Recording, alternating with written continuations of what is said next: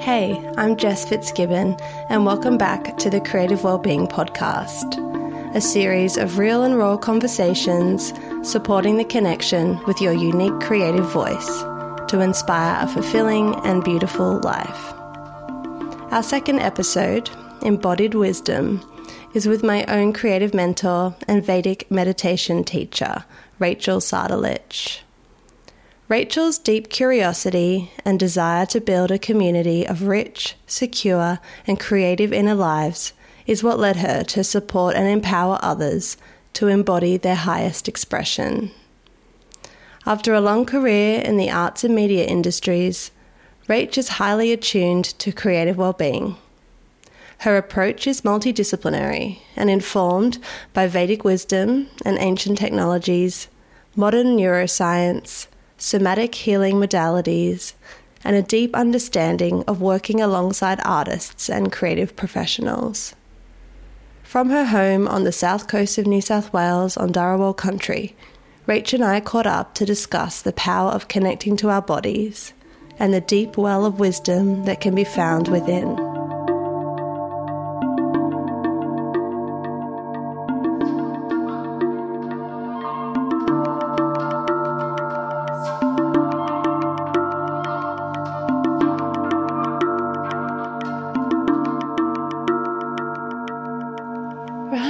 Begin then. Yay! oh, well, I'm just so grateful to be in your home here today on the south coast of New South Wales and Dharawal country. Thank you for having me.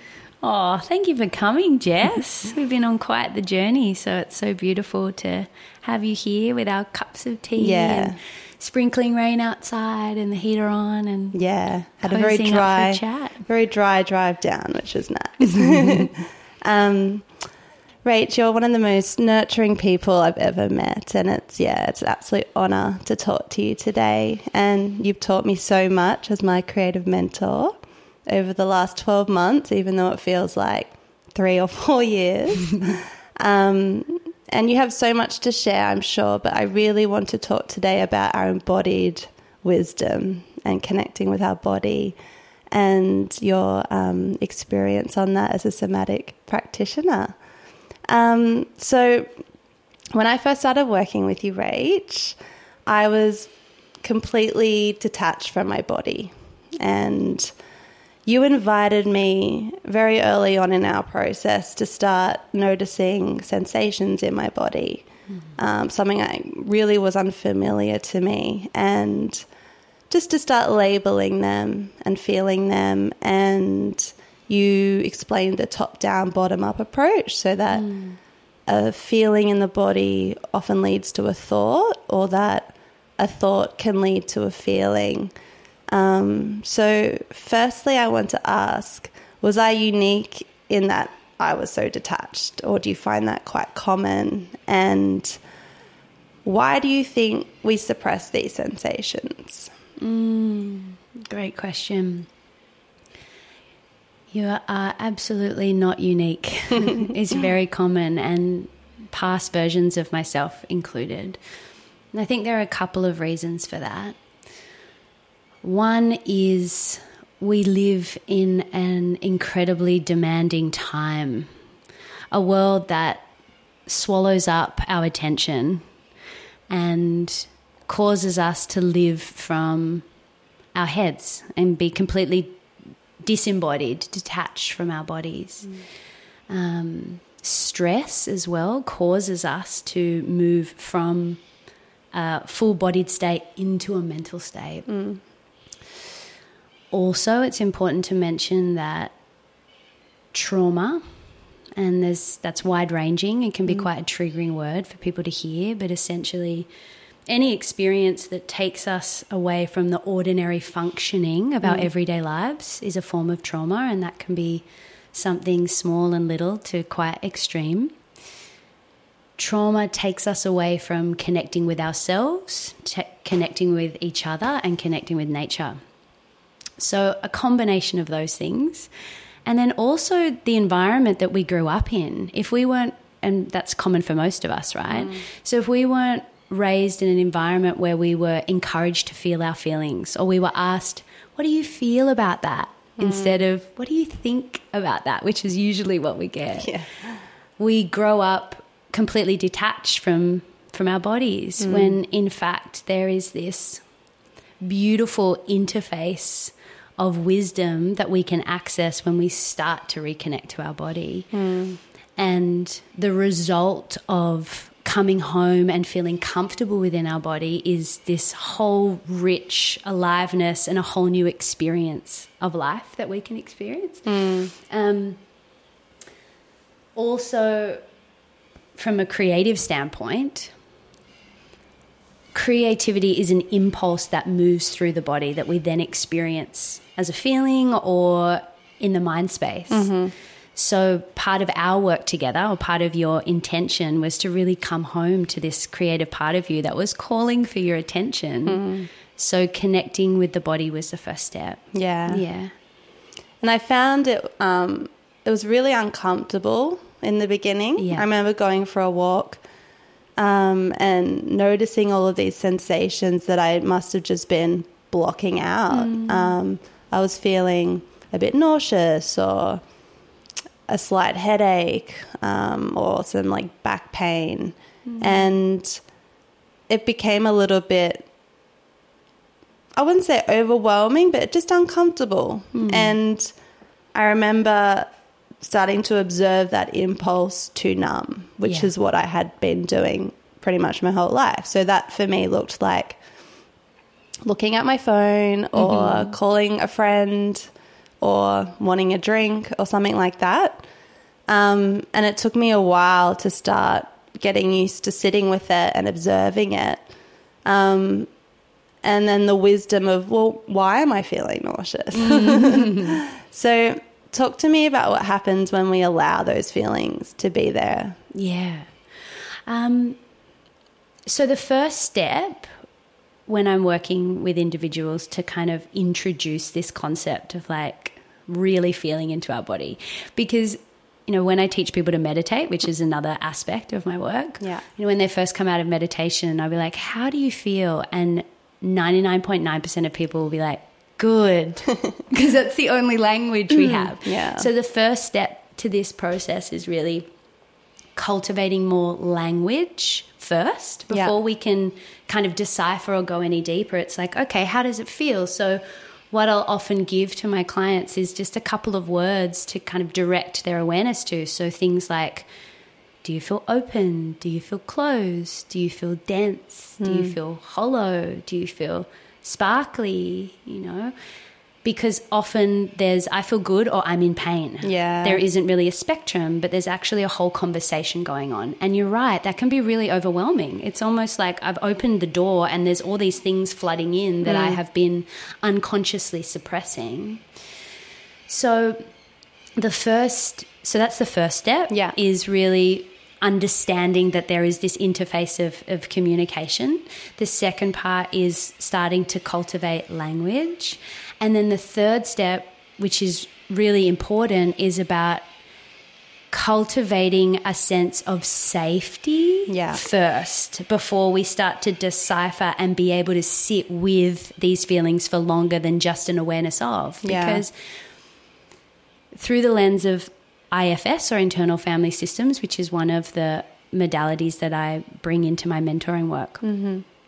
Is all about seeing these different um, sensations that often are tied with storylines in the mind Yeah. as parts. They're all these little parts that make make up who we are. And they're like little protectors. They're protecting something. And often, when we get close to these protectors and we start shining a light on them because they're predominantly lived in our subconscious, that can be really uncomfortable. And if we haven't learnt the tools to be able to feel grounded and safe, mm. and we haven't learnt how to have this really tender curios- curiosity, mm. this tenderly curious approach to looking at what's going on, mm. what we would typically do is shun and shame and judge these feelings that we've been running away from. Yeah. So cultivating safety would be the next step and learning different practices and working with a trained professional who is trauma informed that's really important. Yeah. Um, because if there is a sense of shutting down it's often because there's a part of ourselves that has a really important job to do to keep us safe which yeah. is why we haven't kind of figured out. Yeah, yeah that's so true. Um, and when it does get overwhelming mm. um, how do you guide your clients through ways to self soothe in ways that are healthier than perhaps what our protector is habitually used to? So, for me, for a long time, it was socializing and drinking, and that was the way I sort of had a good time, but didn't realize I was also running to that when things were getting really challenging. So, what are some of the ways that when it does get too much, when just mm. sitting in that discomfort feels like I need to be distracting myself, or how do I work with this? How would you guide people with that? Mm. I think it's really important, firstly, to honor that we should always listen to the body. Mm-hmm. And if something feels like too much, honor that. Yeah. We don't want to be pushing past that point. We don't even want to get to where it's extreme. Yeah. If we think about think about it through the lens of having this window of tolerance. So we have this part of ourselves where we can we feel safe, we feel comfortable, we might know that the sensation's there. And then if there was a circle just outside that window that's that kind of made us feel safe but a little bit uncomfortable. Anywhere outside of that line, which mm. is like too uncomfortable, we'd never want to be in that experience by choice without a trained practitioner mm. holding space for that. So I think it's just really important to own that there's a whole threshold here. Yeah. That and we want to tread gently. Mm. Um, so assuming that an individual who is really interested to start exploring their inner world and start to kind of understand why they have this discomforts and learn to integrate them and understand themselves a little bit better, I would suggest um, first I would introduce some practices for a yeah. client. So, um, different practices that encourage a sense of feeling grounded in the body so that we know that when it gets too much where to redirect our attention mm. and and with with different breath work practices with different touch with different um, thought forms that we can bring into our mind mm that guide us to another sense of safety. They kind of take us to this calm, healing island, mm. and then mm. we can pulsate. So I'm just going to go in and have a look, and then I'm going to come back to my safe island. Another thing that I think is really important, particularly in the initial stages, is journaling. Yeah. From a space of free writing. So, as an example, what we might do is go, okay, so we're we're sitting in a comfortable seat, we're breathing into our body, and now we're going to bring in this idea of just tenderly looking at some sensations that are that are new. Mm-hmm. So first, we want to kind of locate the area that it is inside the body, and then we want to come out and journal about it. So that's another way of pulsating in and out. okay. Also, if then once you've done a bit of exploration, there is a desire to go into a coping mechanism that has worked for a really long time overworking, yeah, having a glass of wine, excessive eating, shopping, all of those things have worked for a really long time. So mm. we don't want to just expect we can turn them off overnight. Yeah. So the first step is creating awareness by bringing the conscious awareness through these practices to starting to journal it out a little bit and yeah. starting to get curious on the page. Yeah and then checking in with your body. Because what we do when we start to bring these practices in is we give these sensations space. Mm. And when they have space, we can then discern okay, so this practice that I've been doing or this mechanism of coping that I've been doing for a long time, does that work for me right now? Or is there something else I want to do? Mm. And sometimes the body's going to be like, yeah, I just really want to do that. But you may then, over time, have one glass instead of a bottle. Mm. Or you may realize over time that leaning on a practice like meditation, which is super mm. supportive, mm. will will assist in finding and cultivating that sense of safety and our capacity to hold those emotions without the instant need to um, numb or soothe. Yeah, yeah. absolutely. I, I think for me, writing over time has become that because mm. I allowed it to be there for me in those moments where I just needed to process and I didn't want to do it in my head. mm, yeah. And it is quite a physical thing writing in a book too. Like mm. it is quite somatic in itself. But now I find when I'm in a stressful situation, even if I'm out, I'll just grab my phone and type into my notes. And there's something about just getting it out of my body, out of my head, onto something physical. Yeah, that the, really the helps. Bearing witness. Yeah, yeah, yeah. Mm. that's really helpful. Mm. Um, so yeah, you've spoken about seeing a therapist. Like I see a psychologist um, fortnightly, and I'm you know I find that very valuable. But there's been something very grounding about the work we've done in that we're asking our body for guidance. So rather than being up in the head, thinking mm. through everything, it's listening to the body. Um, especially because I am an overthinker. and it gets a bit confusing up there trying to work out what's going on and what direction I need to take.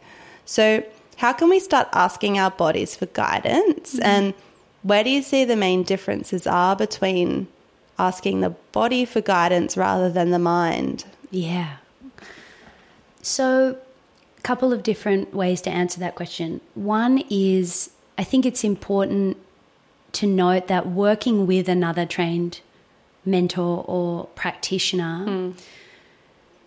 who facilitates a process of you opening that communication portal is really important um, yeah. in a really safe way. So, just for anyone listening to understand that we set up a whole framework for you now to to have the skills to be able to do that in a really comfortable way and you're you're integrating really seamlessly as different triggers and sensations come up. Yeah. Um, aside from that, I think learning tools that take us beyond the conscious mind are really important. So, 95% of the things we do are unconscious. Know, 95%. so, what meditation gives us, and certainly gave me in my journey, is a means to go beyond that thinking mind mm. and into the body. So then we start to open up to this interface of the body. And then when we come out of meditation, we draw that presence into our everyday life. Mm. So that that act of re-embodying happens through the tool of, of meditation also some great breathwork techniques, anything ancient that has a history attached to it, mm. that has a lot of science back to it, that you feel compelled or called to do. Mm. Um, in this kind of ancient technology realm can be really supportive. So I think that's a way that we start connecting to the body and then once we feel that sense of embodiment mm. then it can can literally be an act of asking. Yeah. You know, I often suggest to clients when they come out of meditation or come out of a gentle somatic breathing practice to then check in what is how does the body feel about something mm. so the idea of intuition yeah. or um, the felt sense the the I think it's easiest for me to bundle those two together, but there are many different theories of how they're separate as well. Um, this is our our mechanism of feeling our way through life that's deeply connected to our true, most resourced self. Mm. The mind's unpredictable. The mind doesn't know how to see impossibility. Mm. The hmm. mind is actually designed to take a worst case scenario and project it into the future, which can be really limiting. Mm. So, when we learn to cultivate intuition and the felt sense through body practices, hmm we can literally start to check in with the body and ask, How do I feel about this? And when something feels true, it feels charming, it feels open, it feels expansive, it feels exciting. When something is a no, sometimes what we can feel is the body literally shuts down from the center. We mm. feel a closing. Yeah. And then sometimes we just feel aversion and we don't know. Mm. And that's a signal to take stock get a bit more information before we decide. Mm. So, in the lens of um, Vedanta or, or, Vedic wisdom, of which one of the modalities I'm trained in, we'll talk a lot about charm or aversion. Okay. And when we cultivate that connection to our body, that's how we can receive that wisdom of what's truly right for us beyond the bullshit that yeah. the mind speaks to us. Yeah, that's yeah. true. And I think even sometimes after going for a walk or when you've created space in your life, yeah. it becomes a lot clearer to to you what your body is signaling and you can mm. feel excitement or joy or you know, when it's a yes and when it's a no, it feels like an obligation and it feels mm. heavy. And mm. you start to observe that very quickly once you're doing this sort of work. Mm. Yeah, the space yeah. piece I think is is really important because we're living in an epidemic of stress, mm. right? And so ways in which we can reduce our stress or find space to come back to ourselves, like a beautiful walk in nature mm. or journaling, which we've discussed. Yeah. These practices allow us to clear that channel for yes. us to access our wisdom. Yeah. And our creative wisdom moves through that same channel. Yeah, absolutely. Um, so, talking a little bit more about creativity now. Mm-hmm. Um, this is all creative, but just to be more specific, I remember calling you. Um, I remember our conversation very clearly. And I was so intrigued by what you did as a creative mentor. And I was like, I want to do that too. and I, what I meant by that was I want to understand how to work through these blocks that I was experiencing around my creativity that I just couldn't seem to move through. Um, and I remember just feeling very frustrated and not wanting to give up again. I knew there had to be ways to overcome or you know just accept um, these parts of myself to then move through them. Um, so you've worked with many artists and creative professionals over your career, including working in the music industry for many years. So, what initially drew you to this industry, and how did you find your true purpose through it? Mm. So, I think I'd like to start by sharing my personal view of what purpose is sure. because it can be um, quite loaded, right? Yes, absolutely. I think for some people, the idea of purpose is this one magical thing that your soul is designed to do. And it's a destination that in this lifetime we've got to find this role and it's typically linked to our profession and an income. And when we get there, everything will be blissful and a lot of pressure. Yeah, so much pressure, yeah. so much pressure, yeah. right?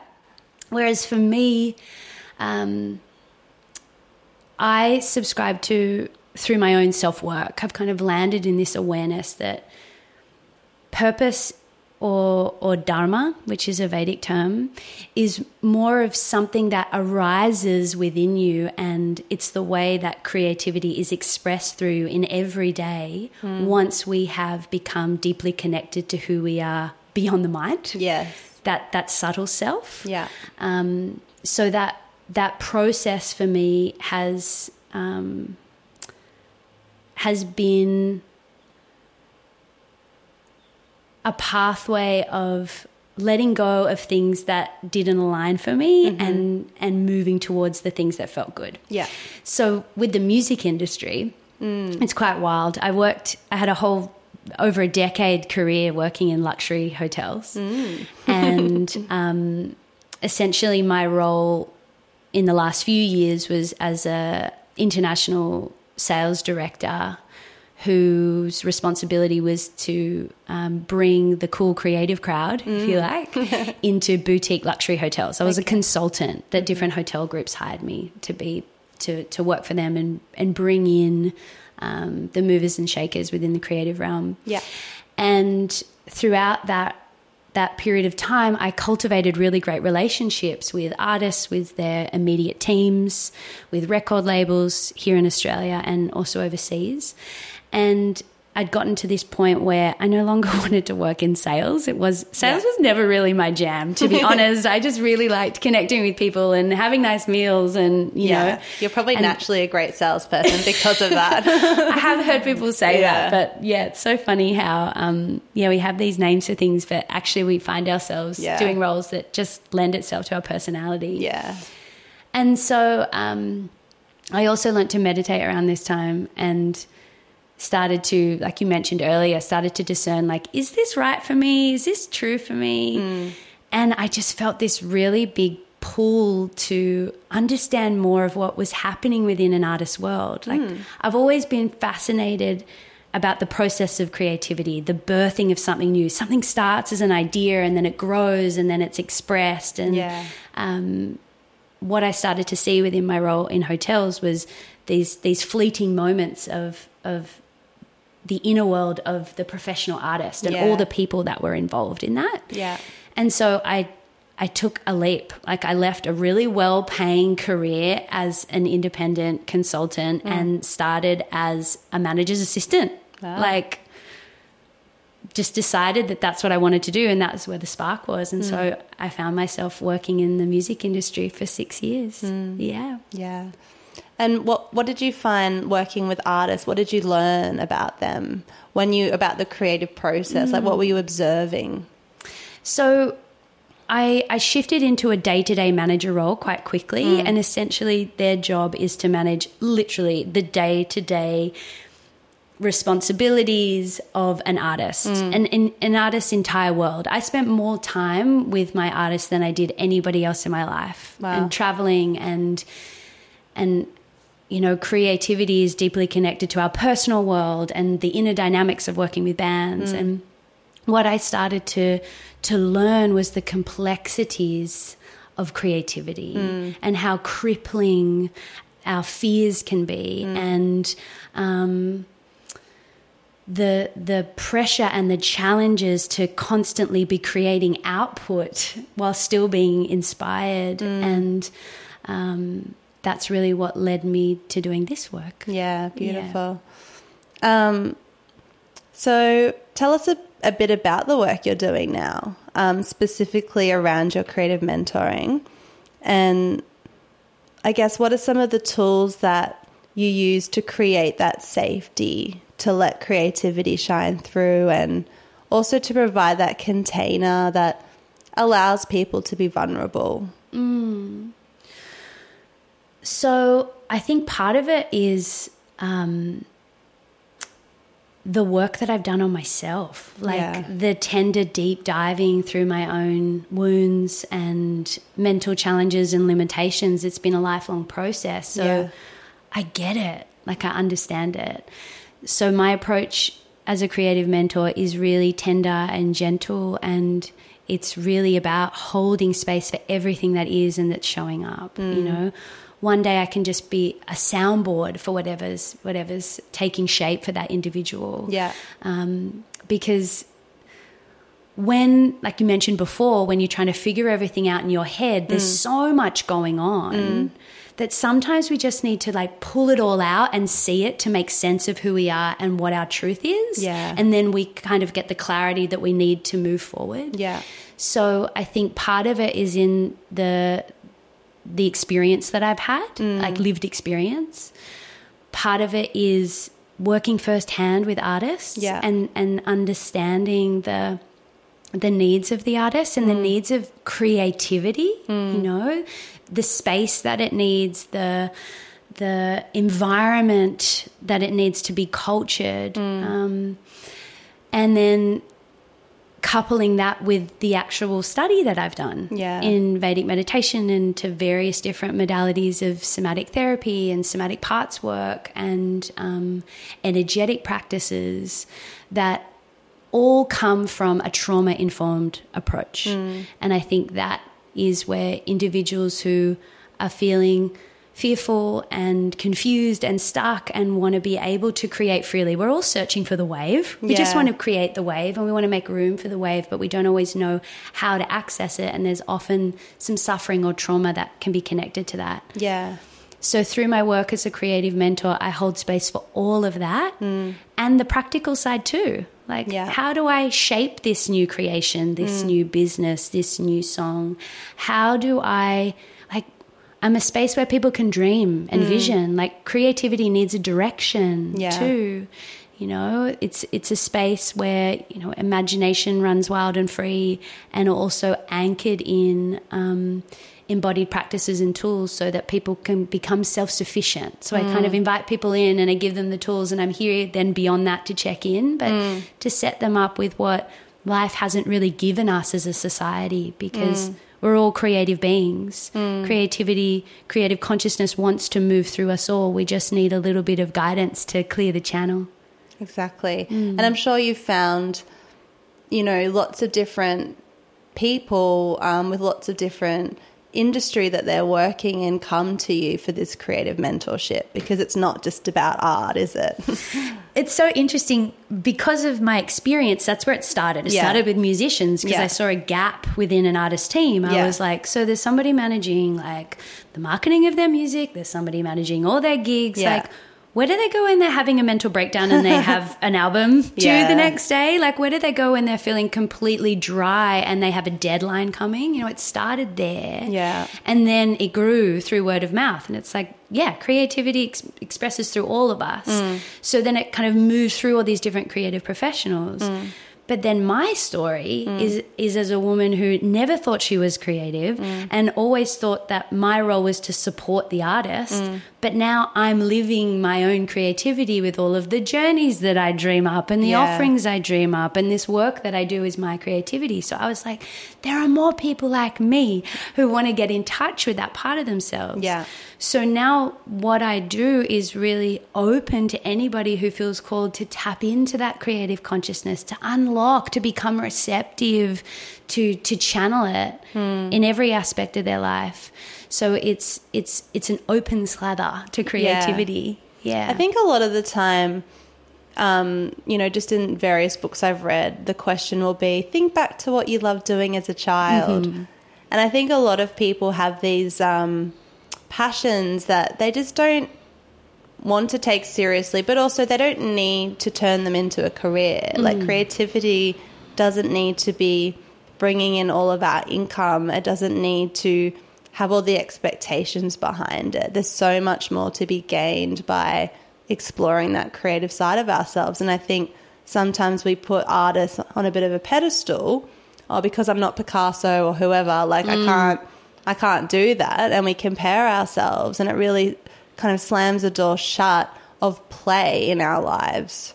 Mm, 100%. Like, I can't draw. like, I can't, like, yeah. I, I have fun to paint. Like, I don't paint any better than a five year old. Mm. And a lot of people associate creativity with those physical arts. Like, yeah. I can't take a good photo either. Yeah. But creativity is, is, is our you-ness, yeah. our true usness mm. that is mm. inside that wants to come out yeah.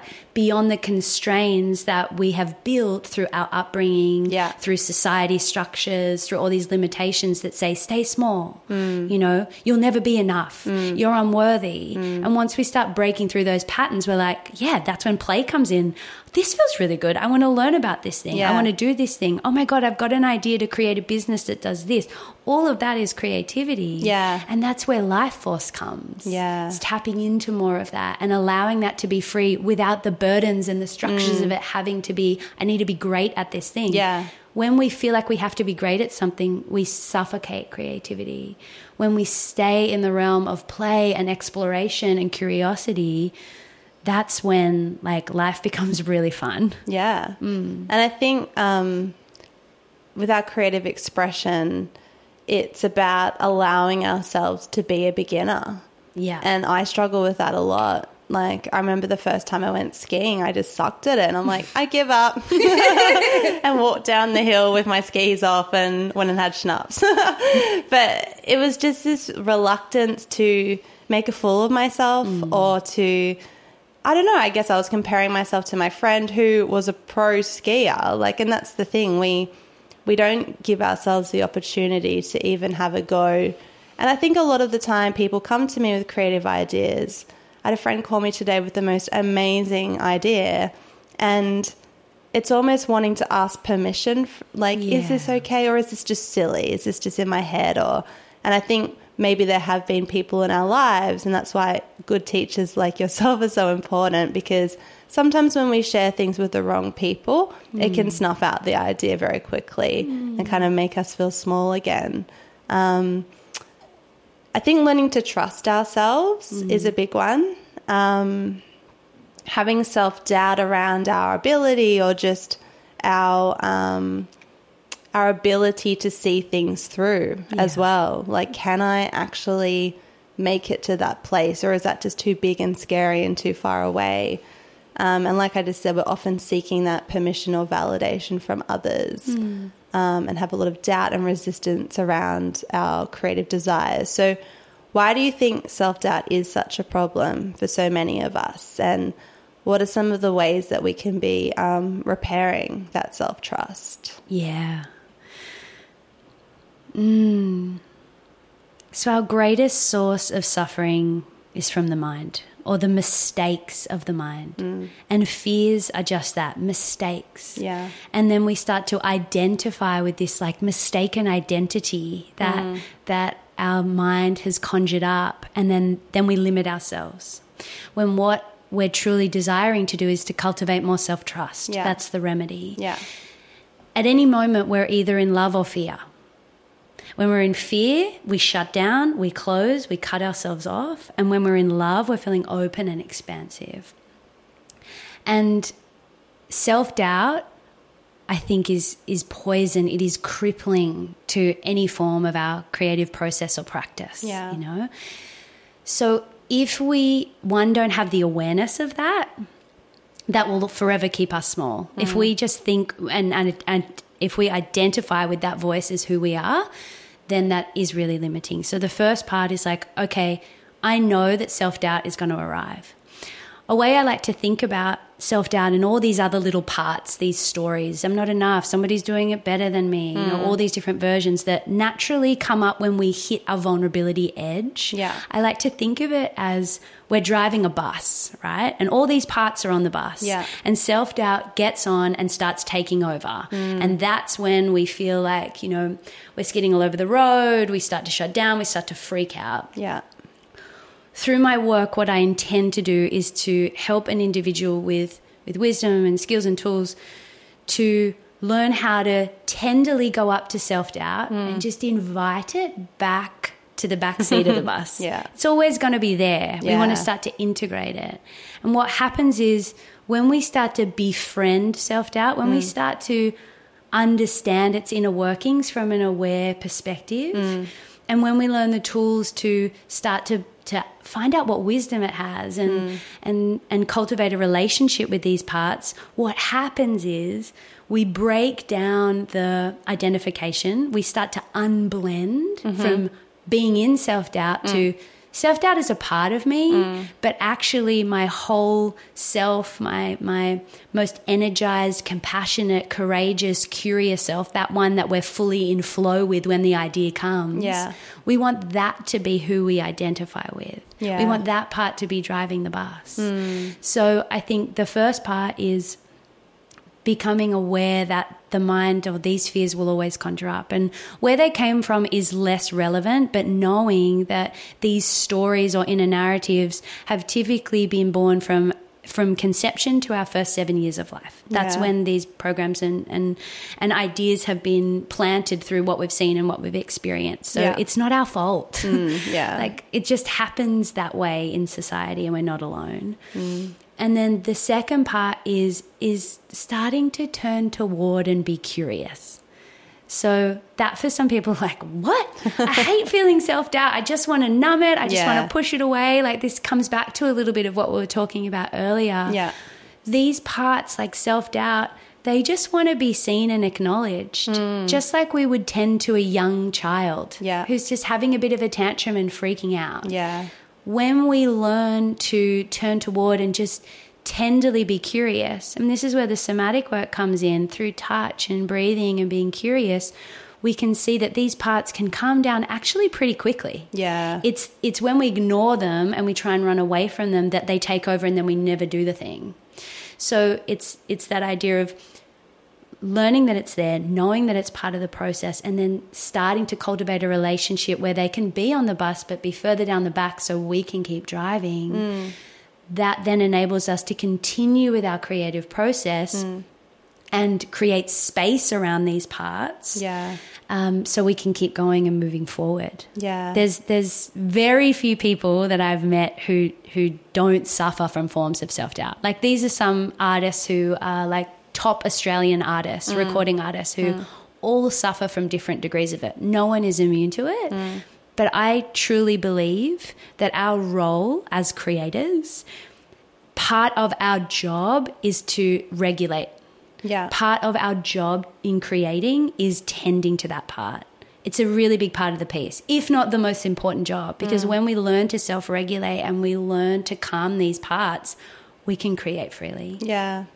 Yeah, that's a really good point. Like, I think when I was younger, I remember always saying, I want to be fearless. And a lot of the work I've done is to try and push fear aside. And now I realize that fear is always going to be there. Mm. it's just a matter of, like you said, acknowledging it. And it is like a child, it's chucking a tantrum and the more I ignore it, the more angry it gets. Mm. and it's sort of like acknowledging it and being like, okay, we're scared, all good. Yeah. We're going anyway. Yeah, exactly. and not letting it drive the bus. Yeah. Yeah, for yeah. sure. Um, and I think as well, what I found is I can often channel that energy into creativity. Mm. So if I'm feeling really irritated or frustrated, that's a good time to sit down at the piano or to write. And often that's when some really good work can come out. Or if not, we get the feelings down, and then on the other side is the space mm. for work to come through again. Mm. Often it's just a matter of, again, letting it be there and processing it. But often as well, you do find some work in there. Mm. That's the way of the attuned artist, right? When we know how to sustainably channel our emotions into mm. our work, that's beautiful. Yeah. Like the goal is not to be calm and grounded all the time. Mm. The goal is to be regulated. Yeah. To feel our emotions and channel it in healthy ways. And yeah. if we can do that through our work, like that's there's power in that. Mm. Yeah. Is that what people mean when they say emotional intelligence? Like I've never really understood mm. that concept or looked it up, but I know people kind of talk about having emotional intelligence, like you see it on dating apps all the time. and it's like, okay, like, what do you think emotional intelligence? What what are people thinking when they say that? Mm, interesting. I can't speak for everyone, yeah. and there are a lot of different terms. Like I know mm. that you know the corporate world probably have their own meanings yeah. for that.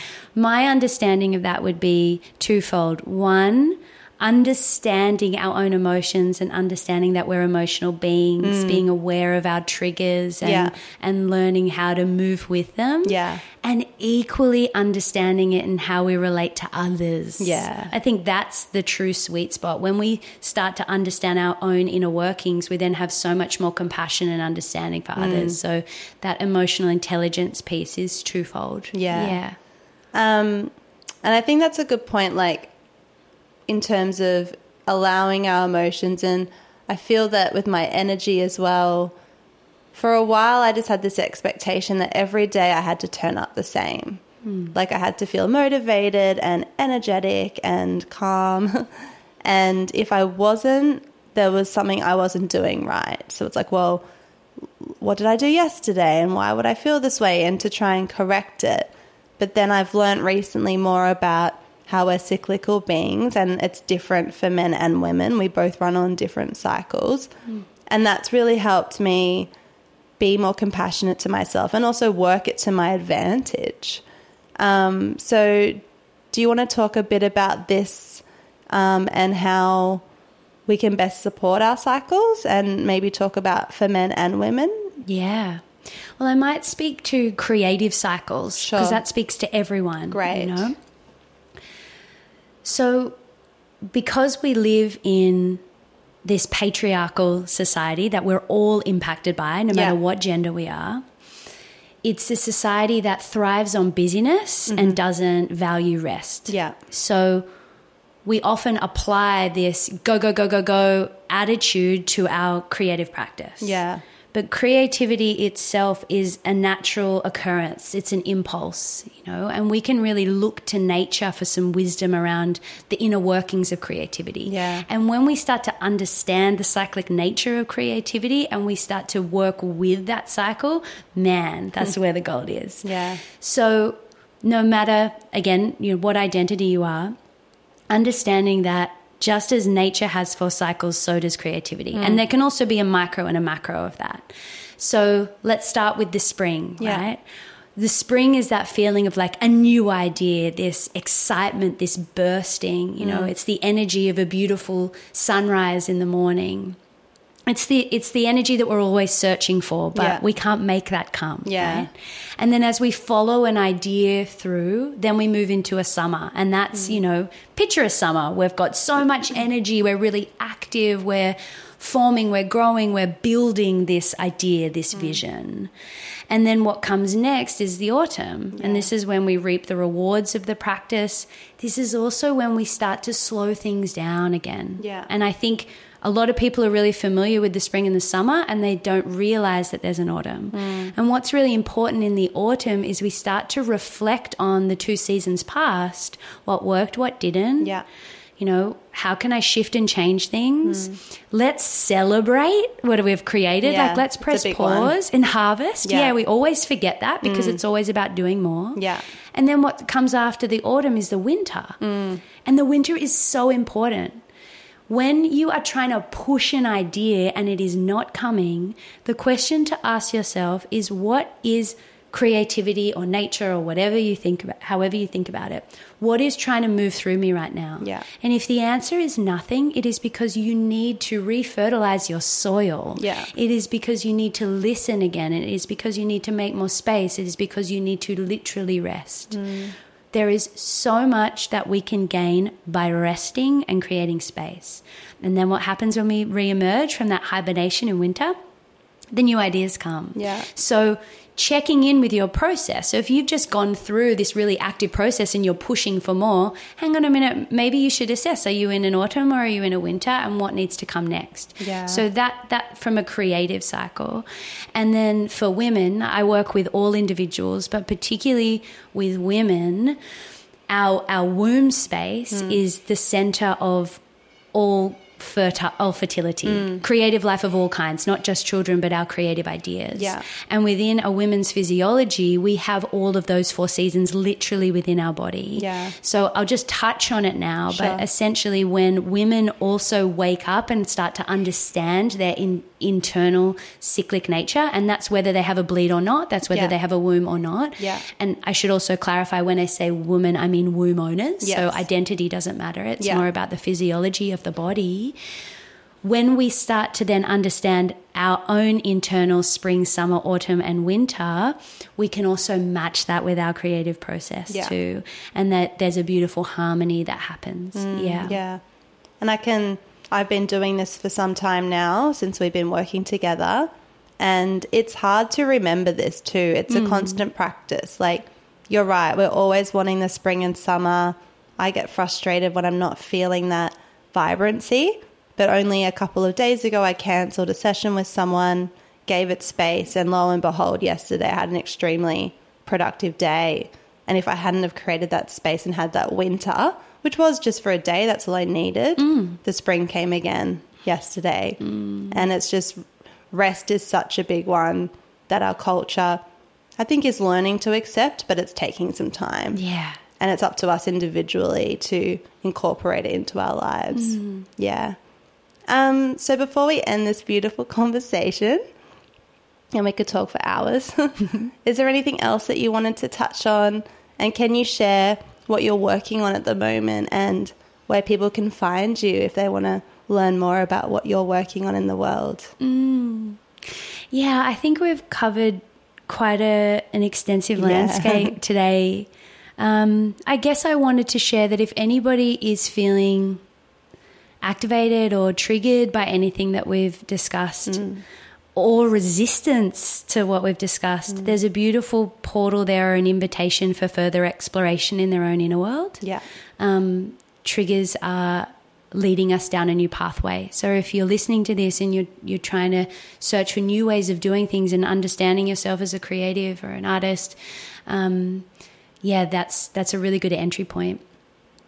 Um, and equally, if anyone is interested in any other resources around the things we've talked about, to reach out to you or I. Yeah.